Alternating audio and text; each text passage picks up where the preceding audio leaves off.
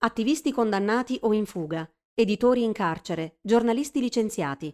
A Hong Kong le libertà si stanno deteriorando giorno dopo giorno. Ti piacciono i nostri podcast e apprezzi il nostro lavoro? Valigia Blu è un blog collettivo, senza pubblicità, senza paywall, senza editori.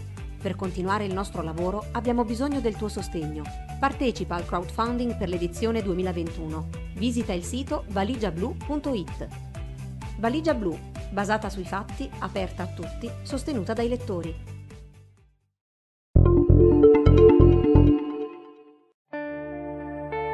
Tre dei principali attivisti pro-democrazia di Hong Kong sono stati condannati mercoledì scorso per il loro ruolo in una manifestazione organizzata durante le massicce proteste dell'estate 2019 contro il progetto di legge sull'estradizione. I poco più che ventenni Joshua Wong, Agnes Cho e Ivan Lam, appartenenti al gruppo pro-democrazia ormai sciolto Demosisto, si sono tutti dichiarati colpevoli delle accuse relative alla partecipazione e all'incitamento a unirsi a una protesta non autorizzata, ma in gran parte pacifica, davanti al quartier generale della polizia di Hong Kong a Wang Kai nel giugno 2019. Tutti potenzialmente rischiavano condanne fino a tre anni, ma Wong dovrà scontare 13 mesi e mezzo di prigione, Cho una pena di 10 mesi, Lam 7 mesi. I tre erano impegnati da tempo contro l'approvazione della legge sulla sicurezza nazionale, imposta di fatto dalla Cina, che conferisce alle autorità ampi poteri per prendere di mira dissidenti o chiunque sfidi Pechino, bollando proteste o qualsiasi posizione antigovernativa come attività potenzialmente sovversiva o terroristica. Wong deve rispondere di altre accuse, tra cui la partecipazione a un'altra protesta non autorizzata nell'ottobre 2019 e la violazione del divieto governativo di usare maschere o copricapi durante le manifestazioni, mesi prima che la pandemia di coronavirus rendesse obbligatorio l'uso della mascherina.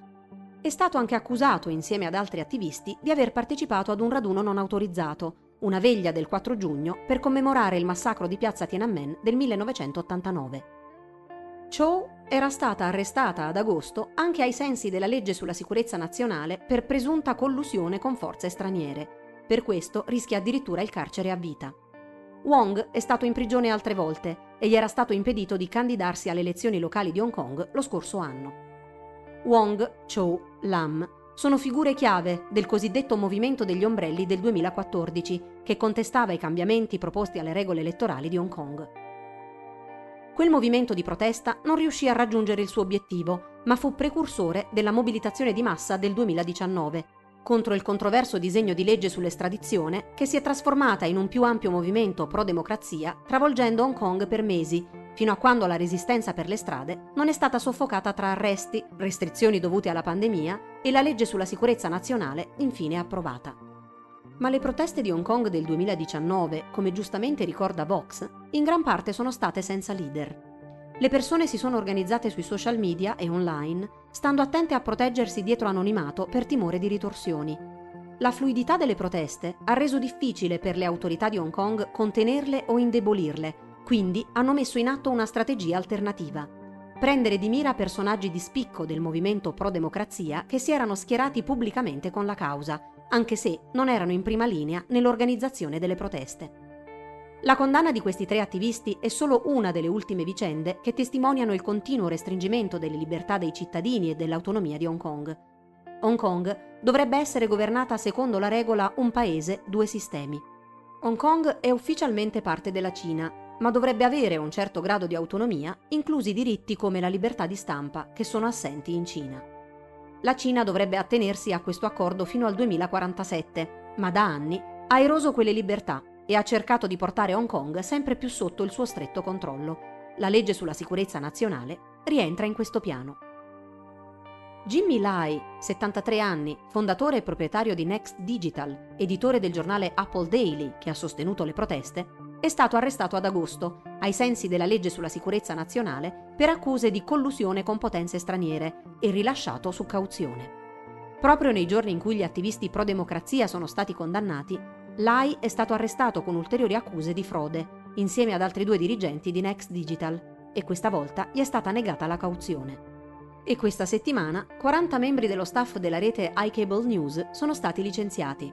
Molti facevano parte del pluripremiato team investigativo, altri giornalisti si sono dimessi per solidarietà. Intervistato dalla BBC prima dell'ultimo arresto, Lai aveva detto che non avrebbe ceduto alle intimidazioni.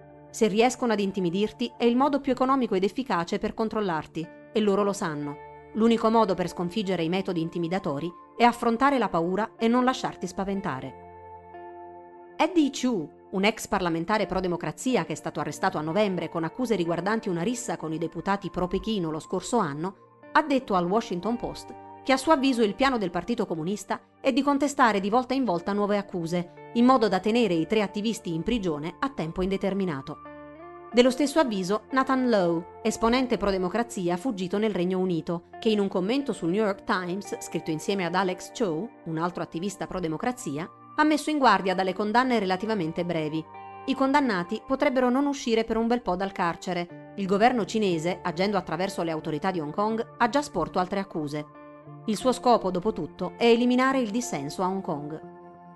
Con l'approvazione della legge sulla sicurezza nazionale, il timore di essere indagati per le proprie posizioni pubbliche ha spinto molti cittadini, compresi anche i giornalisti, a cancellare i propri account dai social o a rimuovere post e tweet.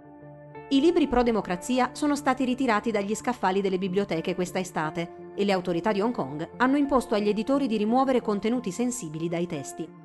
Alcuni attivisti sono stati arrestati con l'accusa di attività illegali secessioniste. A diversi candidati pro-democrazia è stato impedito di partecipare alle elezioni del Consiglio legislativo. Le elezioni erano previste per settembre, ma sono poi state rinviate di un anno a causa della pandemia. E ancora, alcuni deputati sono stati accusati di attività non patriottiche ed espulsi, dopo che Pechino ha approvato una risoluzione che conferisce alle autorità locali di Hong Kong il potere di espellere politici ritenuti una minaccia per la sicurezza nazionale espulsione che ha poi portato alle dimissioni in massa dei rappresentanti dell'opposizione per protesta. Un altro noto esponente dell'opposizione pro-democrazia, Ted Hui, deve affrontare nove accuse penali a Hong Kong, alcune delle quali riguardano le proteste antigovernative del 2019. Libero su cauzione, Hui ha ottenuto il permesso di andare in Danimarca dal 30 novembre al 4 dicembre per partecipare ad alcuni incontri sui cambiamenti climatici. Dalla Danimarca, Hui ha annunciato che non farà più ritorno a Hong Kong e cercherà di andare in esilio nel Regno Unito. Tutto questo, scrive Jay Kirby su Vox, mette i cittadini di Hong Kong in una situazione particolarmente pericolosa. La resistenza è ancora in corso, ma le proteste pubbliche o il dissenso comportano rischi enormi. Non è la fine della lotta, si legge in un tweet di Wong di mercoledì, pubblicato tramite i suoi avvocati. Davanti a noi c'è un altro impegnativo campo di battaglia, Ora stiamo proseguendo la battaglia in prigione, insieme a molti altri coraggiosi manifestanti, meno visibili ma essenziali, nella lotta per la democrazia e la libertà per Hong Kong.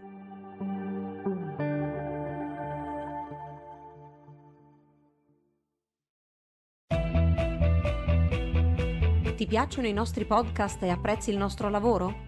Valigia Blu è un blog collettivo, senza pubblicità, senza paywall, senza editori per continuare il nostro lavoro abbiamo bisogno del tuo sostegno.